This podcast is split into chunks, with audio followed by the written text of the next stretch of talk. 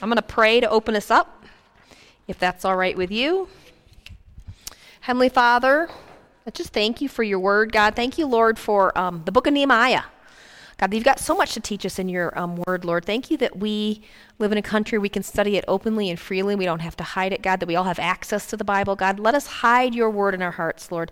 I pray, God, that tonight you would really bring forth what you want us to know and to learn from this man's life and from this story, God. We would know how to persevere through opposition and do the work and, and carry out the assignment that you've given us, Lord. I just thank you, Lord, for these people. In Jesus' name, amen.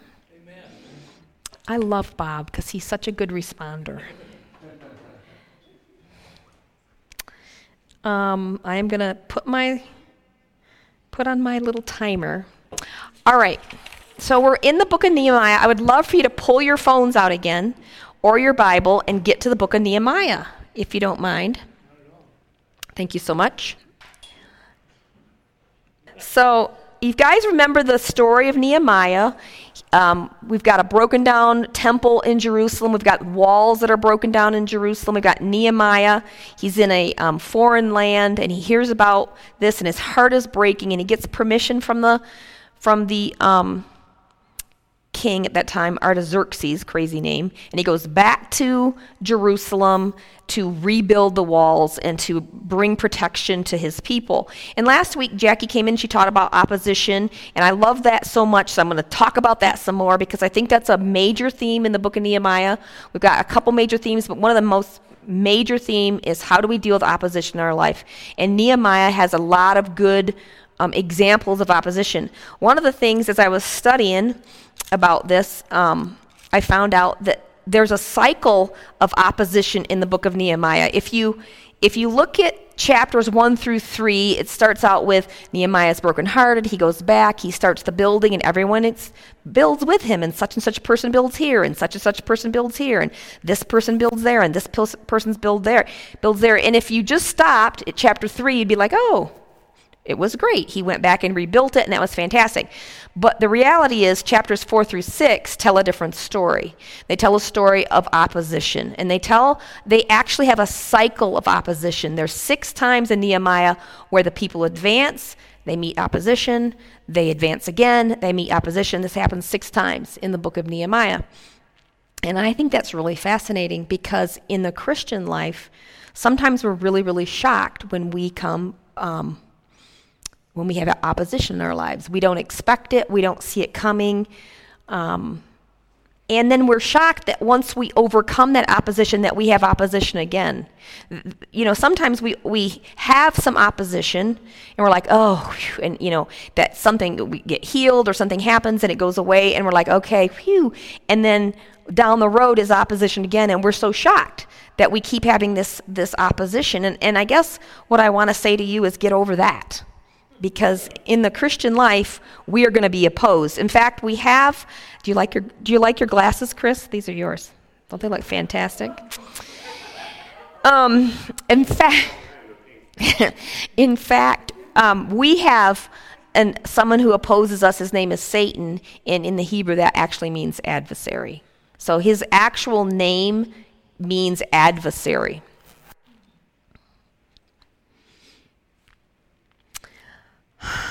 You know and here's here's the crazy thing. Even though it was god's will to rebuild the wall he gave favor for nehemiah to go to jerusalem rebuild the wall. He still allowed opposition to the wall the wall building. You're like why would god allow that opposition? We know that god is sovereign. He can do whatever he wants to do. He could have built that wall himself if he wanted to but there was a reason he wanted nehemiah to build it and there was also a reason that he allowed the opposition to happen and so that's what we're going to study tonight is the opposition that comes into our lives and then possibly what we can learn from that opposition um, you know my husband chris loves to build to lift weights and um, he's upset because he's not able to lift weights very much right now. He's having to heal, right?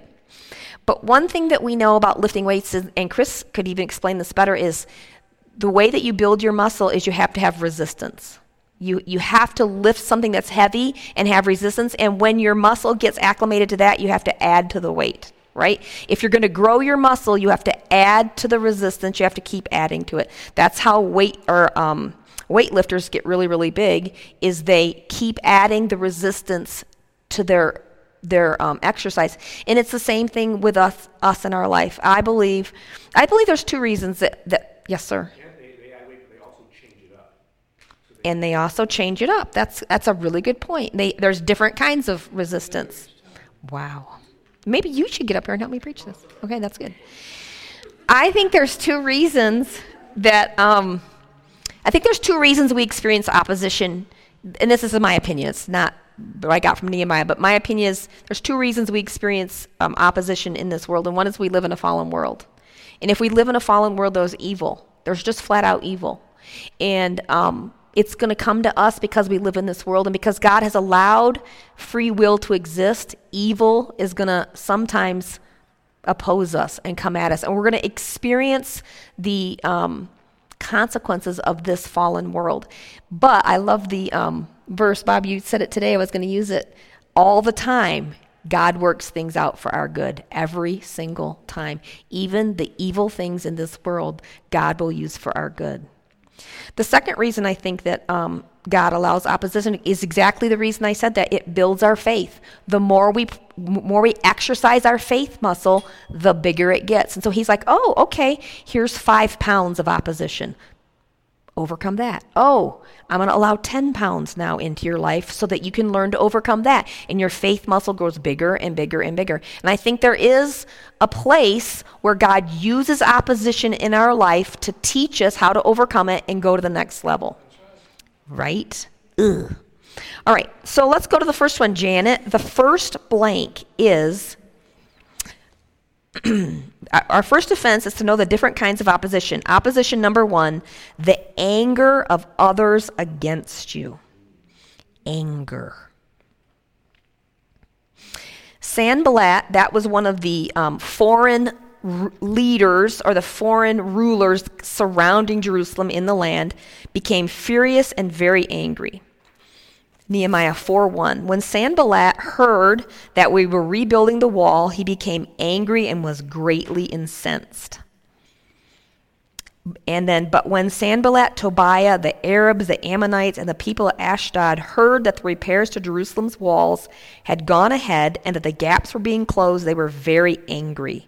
They all plotted together to come and fight against Jerusalem and stir up trouble against it. The reality is, if Jerusalem became um, autonomous again and had a had walls surrounding it and had people that were secure and safe all of a sudden all those foreign rulers around them would lose their influence their power and their money okay because those people were depressed they were beaten down they are at the mercy of everyone around them and if all of a sudden Jerusalem became strong again, became powerful, became autonomous, they were going to be a threat to the people in the area. And they were especially not going to um, be subject to the whims of all the people around them. So, so these foreigners had something to lose by Jerusalem becoming strong and powerful again, and they didn't want to see it happening.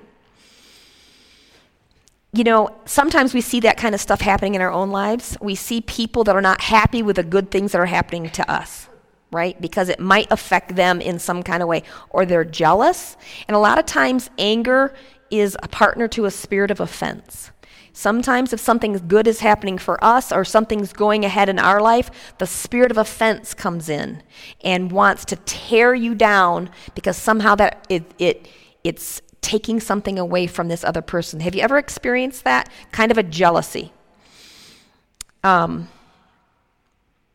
that is that's one way that the enemy tries to dissuade us from doing what God has called us to do.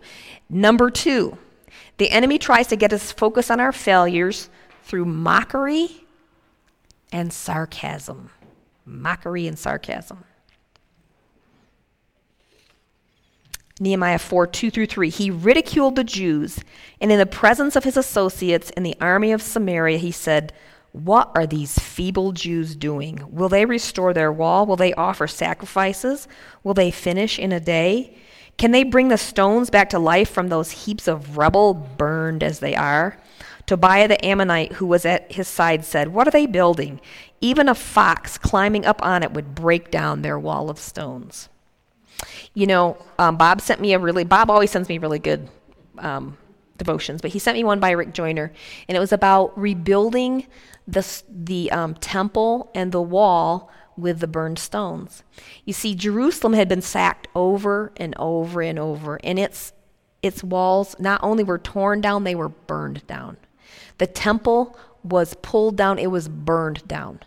The rocks that Ezra and Nehemiah were using to rebuild the temple and the wall were not whole rocks. They weren't, you know, chiseled with a stone mason didn't go and cut them out of a, a mountain or whatever, and they weren't perfectly square. They were rebuilding the wall with the broken, burned up rubble that was already there. This I want to camp on for a minute. This is a huge thing for us, you guys.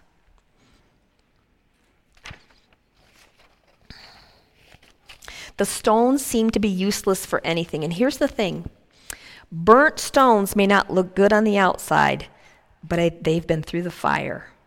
It takes great faith to endure a tragic failure and rise up again and say yes to the Lord. It's a big deal that God wants to use the broken stones in our lives to do two things be a place of habitation for His presence and to bring safety to the people around us, to rebuild the broken places. He wants to use the broken stones of our lives to do that. That's a big, big deal. Rick Joyner says it this way In fact, if you have not been through the testing of a serious spiritual failure, you may be too idealistic to understand the real purpose of what the Lord is doing. Everything the Lord is doing in this age is intended to be a testimony of his power of redemption. As stated, burned stones may not look good on the outside, but the Lord has never cared about what his dwelling places look like on the outside. Those who have been through the fire of failure and are ready to be used again are probably just right on the inside for what he wants to build. Right? So when someone comes to you and they say you're not good enough to do that, why would you think that you're good enough? You you've been through bankruptcy, you've been through divorce, you're not smart enough, you're too old, you're too young. What do you think? Why do you think God would ever use you? You just point to Nehemiah and you say, They rebuilt the temple and the wall with burnt stones. And if God can do that in 50, however many days He did it in, He can do that with us. And He wants to do that with us because, just like Rick said, He's in the business of redemption. And that's what He's doing in these last days of saying, I can take this and make this. It does not matter what's going on in your life. You submit it to me, and I will make it into something beautiful. We could do a whole sermon on that. I kind of wanted to, but we got to move on. But I really want you to get that. It does not matter the mistakes you've made in your life. It does not matter what your financial situation is. It does not matter if you're an addict. It does not matter if you say yes to the Lord. He will use you for a place of habitation and to rebuild the broken places. So don't let the enemy tell you anything different, and don't let people tell you anything different. Amen. Right? Number three, the enemy uses threats and intimidation. They all plotted together to come and fight against Jerusalem and stir up trouble against it. Also, our enemy said, Before they know it or see us, we will be right there among them and we'll kill them and put an end to the work. I'll tell you what, these people outside Jerusalem are really freaked out. They were like, we've got to stop this from going on. The thing is, Nehemiah was there on the orders of uh, Artaxerxes. They didn't dare come at him straight, you know, come at him. They had to intimidate him and send him threats and try to bully him and get him to um, be scared and afraid of, of them. They couldn't come at him directly. You know, sometimes that happens for us too. Um, we, we feel this societal pressure sometimes. You know, we feel like we need to say this or do that or whatever, but then there's societal pressure saying, you know, you can't do that because you might lose your job. We can't be a whistleblower. We can't oppose what's going on because you might financially lose your job. There's always the threat of just laying low and getting by and not being somebody who makes a difference right? Sometimes we are called to be people who make a difference. We're called to be people who do the right thing. We're called to be leaders. We're called to be atmosphere changers. But the enemy is always back here going, Yeah, but what could happen if you do that? What could happen if you do that? You might lose your job. People won't like you if you say that. That just comes across too goody two shoes, right? The enemy is always trying to get us off track of where we're supposed to be going, especially if we're making a difference. If we're making any kind of difference, he's going to throw everything he's got at us to try to stop us from stepping out and doing what we're called to do. The fourth one is discouragement and exhaustion. Discouragement and exhaustion. The strength of the burden bearers is failing, yet there is much rubbish, and we ourselves are unable to rebuild the wall. You know, um, Nehemiah 4 is a pretty much halfway um, in the in the book of Nehemiah. This is a halfway point. What happens is the people are all eager to build, and Nehemiah comes and he brings a lot of excitement. He says, "We're going to rebuild this wall. We're going to get it done." And they get to the halfway point, and they're like, "Oh!" And then all these threats start to come in. All this opposition starts to come in, and the people become discouraged and they become tired. And the enemy knows that any kind of halfway point with what God has called you to do is a time when he's going to be like, you know, you can't go any further. You might as well give up now. This is too, too hard. A lot of times he attacks us in our health. That's a really big way for the enemy to come at us and says, you know what, you're not healthy enough. You need to concentrate on your health. You need, you know, he wants us to focus on our physical being, which, listen, let's face it, when you're not healthy, you don't feel like doing anything for the Lord. You just want to get, get healed. You want to get well. It's a real big way that the enemy tries to take down his people is to bring sickness on us.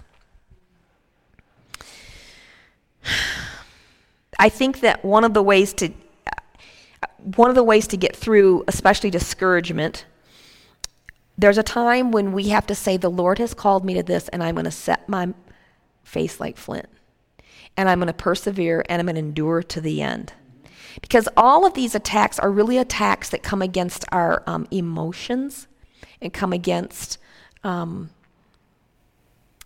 if we're, that bring us doubt and to bring us fear. And I believe that what the Lord is teaching us through opposition is say, keep your mind focused on what I've called you to do, set your face right here, persevere through and endure through. And that's a hard word to hear sometimes. Sometimes you just want to give up. Sometimes you need to take a nap. Sometimes you're tired. Sometimes you're discouraged. Sometimes you just want to have a pity party. And I'm not saying you can't have those things, but in the end, we have to set our face and say, This is what the Lord has called me to do. Okay. Another tool of the enemy is negativity. When the Jews who lived near them came and told us 10 times over Wherever you turn, they will attack us. The, the uh, phrase 10 times over is a euphemism in the Hebrew. It means over and over and over and over and over. Do you ever have you ever had people come to you and be, you, you tell them something exciting that you want to do or feel like the Lord has called you to do and they're just negative and they're like, you know, you can't do that. You don't have enough money.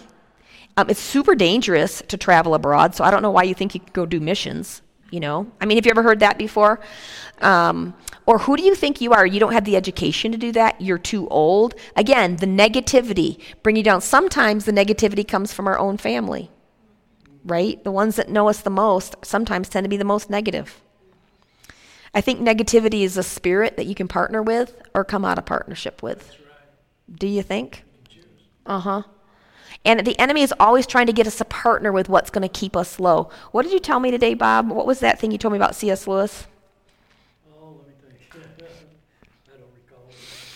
It basically uh, C.S. Lewis has uh, said every every inch.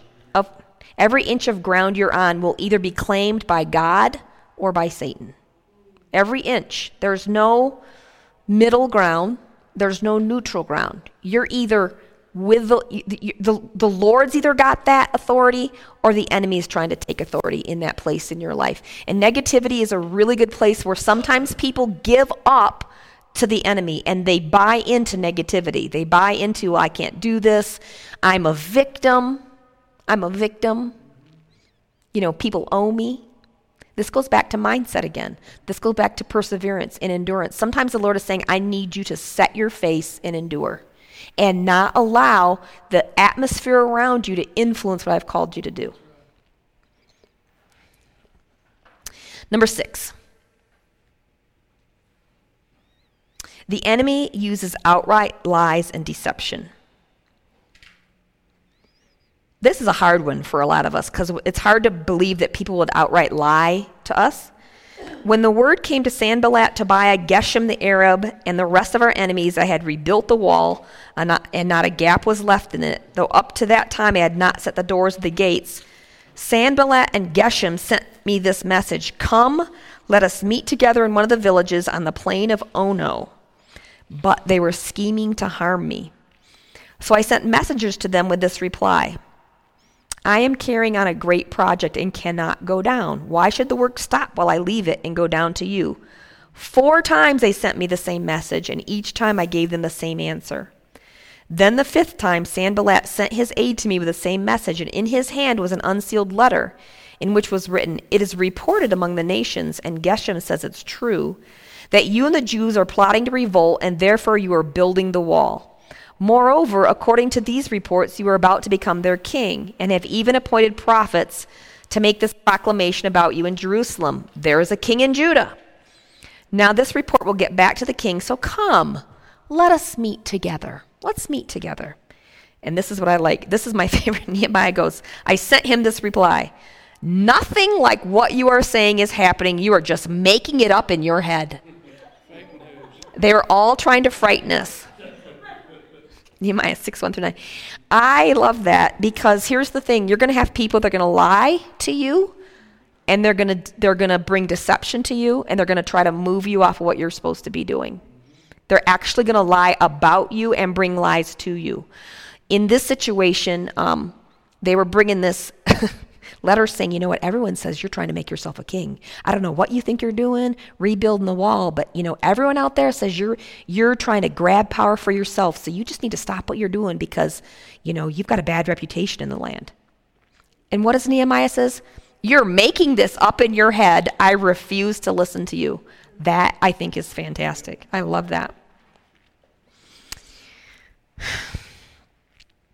Secondly, one day I went to the house of Shemaiah, I'm just making this up, Shemaiah, son of Deliah, the son of Mehetabel, who was shut in his home. He said, Let us meet in the house of God inside the temple, and let us close the temple doors. Because men are coming to kill you. By night they are coming to kill you. But I said, Should a man like me run away, or should someone like me go into the temple to save his life? I will not go.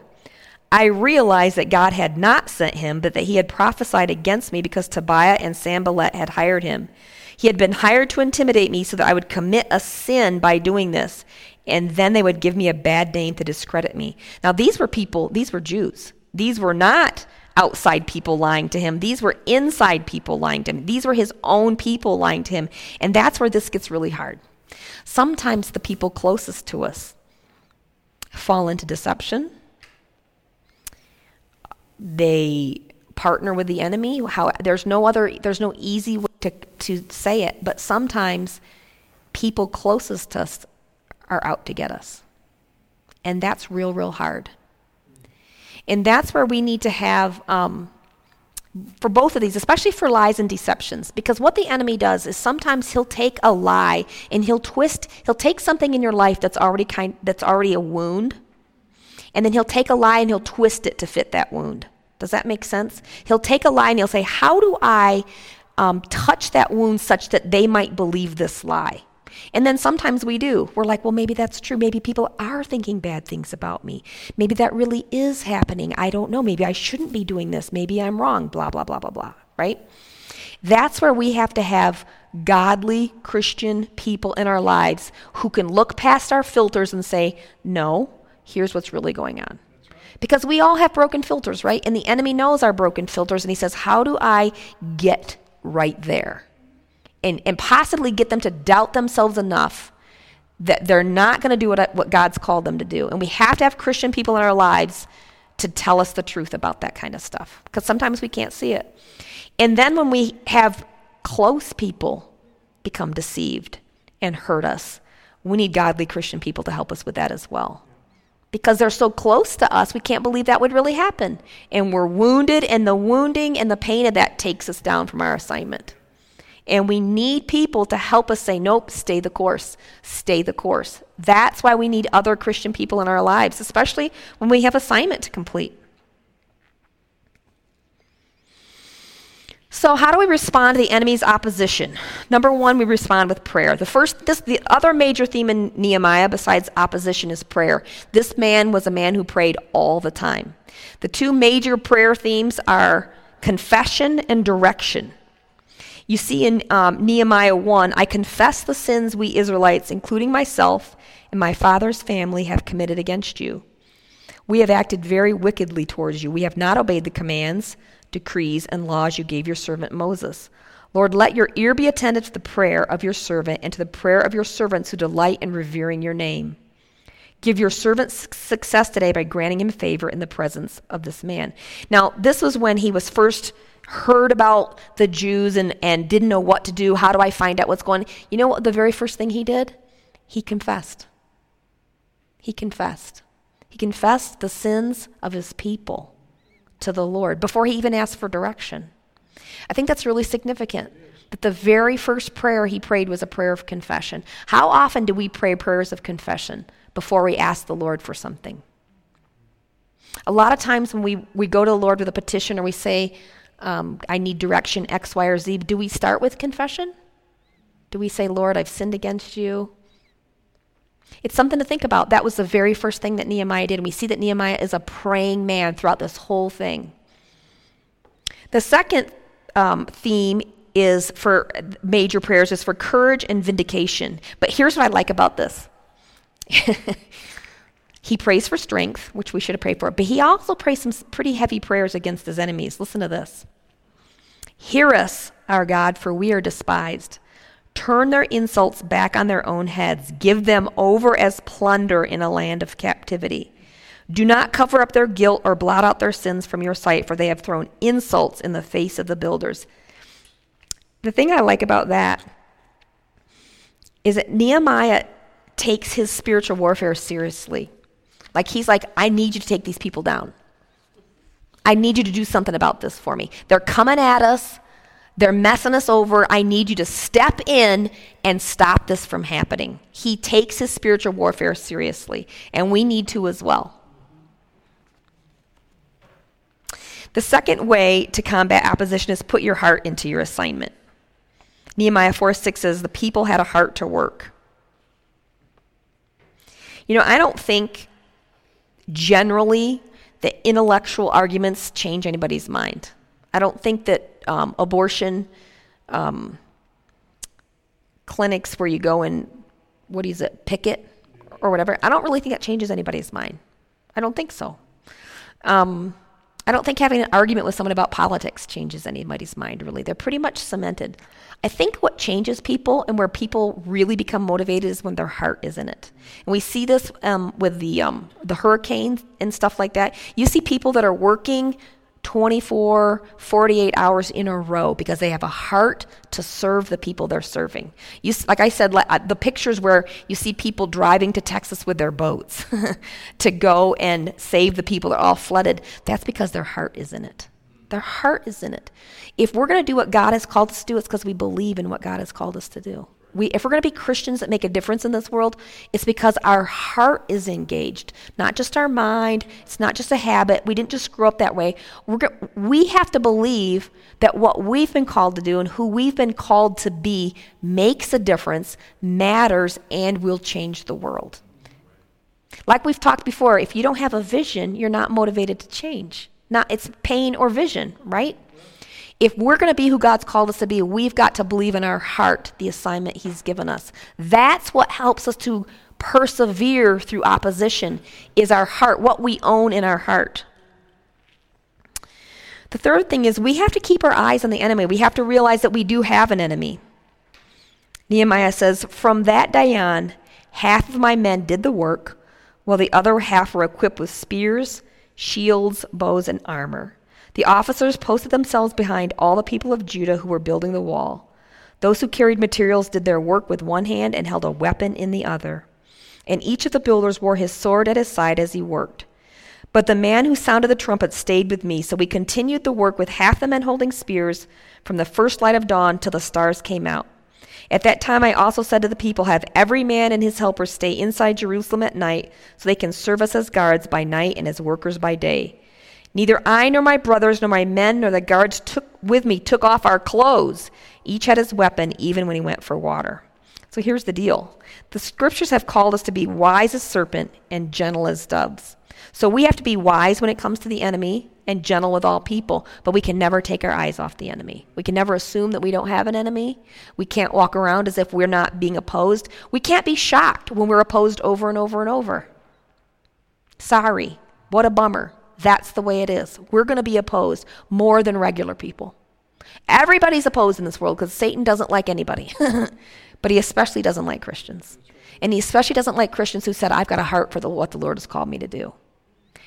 So we need to keep our eyes on the enemy and we need to be have a posture of both attack and and self-protection and self-defense. We don't put ourselves in positions where we're going to experience greater opposition. We protect ourselves. We don't open ourselves up to temptation. We do what, it, what we need to do to keep ourselves safe. Just like Nehemiah, they didn't even take their clothes off. They carried their weapons so much they did not even take their clothes off when they went to get water because it, was so, it was so important that he remain girded up. The last thing is to stay focused on the Lord and the character of the Lord. Focused. Remember the Lord who is great and awesome and fight for your brothers, your sons, your daughters, wives, and your houses. Nehemiah 4:14. You know, this is where we remember who God is in our lives. We look back at the altar stones of our lives and we say, what has God done in the past for us and how will he continue to do it? Sometimes when I'm going through fear or anxiety or opposition, I forget that I've been here before. I forget that I've been scared and anxious and afraid before. And I forget that the Lord has always been there for me, has always shown up, has always turned things around for my good every single time. So when I get scared and anxious, I say to myself, What did God do in the past for me? He will surely do it in the future. He will surely do it again. And I remember the altar stones of my life. I, like David, I strengthen myself in the Lord and I set my face like flint and say, This is what I'm going to do. You know, um, I just want to wrap it up with this. You know, when the Israelites were in the in the wilderness, Moses sent out 12 spies to the promised land. 10 came back with a negative report, and 2 came back with a positive report. The two were Joshua and Caleb. And when it came time for the Israelites to go into the promised land, they crossed over the Jordan River and they were led by Joshua because he came back. He was a man who saw what God saw. Joshua was a man who was not um, distracted by the negativity of the other spies. He believed in the Lord. He saw what the Lord had done before, and he went and he led the people into the promised land. But here's the thing about your promised land, you guys it was still inhabited by giants, it wasn't free and clear. It was a land flowing with milk and honey. It was a promise from the Lord. He says, This is your land. Now go take your land.